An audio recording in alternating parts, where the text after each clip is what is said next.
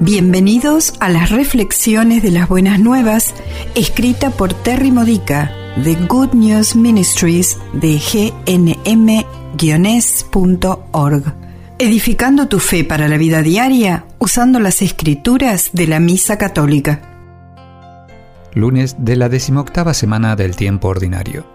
El tema de hoy es el milagro más grande de la Eucaristía. En la lectura del Evangelio de hoy, Mateo capítulo 14 versículos 13 al 21, observamos las quejas de los israelitas cansados del desierto. Ojalá tuviéramos carne para comer. Nunca tenemos otra cosa para comer que este aburrido maná. Había desaparecido su sorpresa y asombro sobre el milagroso alimento que provenía directamente del cielo y los alimentaba diariamente.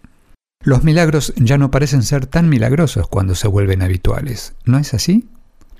En cada misa tenemos un alimento milagroso que viene directamente del cielo a nutrirnos. Por intervención divina, Jesucristo está completamente presente en cuerpo y alma, su humanidad y su divinidad, y se ve como un simple pan y vino.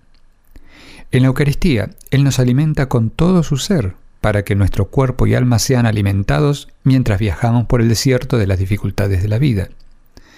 Tristemente, la Eucaristía puede llegar a ser tan común que perdemos la sorpresa y el asombro de lo que realmente sucede durante la misa. ¿Por qué otro motivo podría ser que nos quejamos que Dios no está haciendo lo necesario para sanarnos o para librarnos de las dificultades o dándonos lo que nos hace falta? Cuando Jesús multiplicó los panes y los peces en la lectura del Evangelio de hoy, le dio a probar a la multitud un anticipo del alimento que entregaría por medio de la Eucaristía. Esa comida se ocupó de su hambre física y quedaron muchas obras como muestra de que Dios no solo nos provee de lo que necesitamos, sino de mucho más. Muchos santos a lo largo de los siglos han vivido por años comiendo únicamente la Eucaristía. Ellos son la evidencia de que la presencia de Cristo en el pan consagrado realmente alimenta nuestros cuerpos, no solo nuestras almas. ¿Qué tanto te alimenta a ti la Eucaristía? La Eucaristía nos alimenta en todas las formas que necesitamos ser alimentados si es que tomamos parte completamente en ella. Una participación mínima o a medias en la misa nos impide alcanzar completamente los beneficios de la Eucaristía. Cada oración, los cantos, las lecturas y la experiencia comunitaria de alabanza trabajan juntos para que la experiencia eucarística sea completa. Una participación total significa que cuando consumimos a Jesús, Él nos consume a nosotros. Nos volvemos más como Él. Nuestra santidad, que ya está en nosotros gracias al Espíritu Santo que recibimos el bautismo, se libera.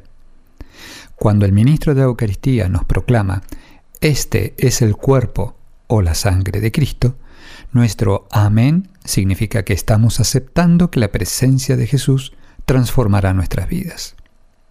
Estamos aceptando ser transformados. El milagro más grande no es que el pan y vino se transformen en Cristo. Eso solo requiere de un sacerdote ordenado en el linaje de los apóstoles, un pan sin levadura y ciertas oraciones y rituales. Para nosotros, el milagro más grande es cuando nosotros somos transformados en cristianos como Cristo, lo cual requiere de nuestro libre albedrío y total participación. Para experimentar la sorpresa y el asombro por el milagro de la Eucaristía, no es necesario solo valorar lo que sucede en la misa. Es necesario valorar y someternos nosotros mismos al poder de Dios para transformarnos en personas más santas. Esta ha sido una reflexión de las buenas nuevas de Good News Ministries de gnm-es.org.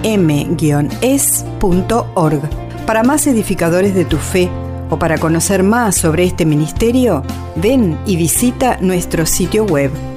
Encontrarás reflexiones para recibir por correo o por mensaje de texto, retiros en línea, recursos de oración y mucho más para ayudarte a conocer el amor del Padre, para acercarte más a Cristo y ser lleno del Espíritu Santo.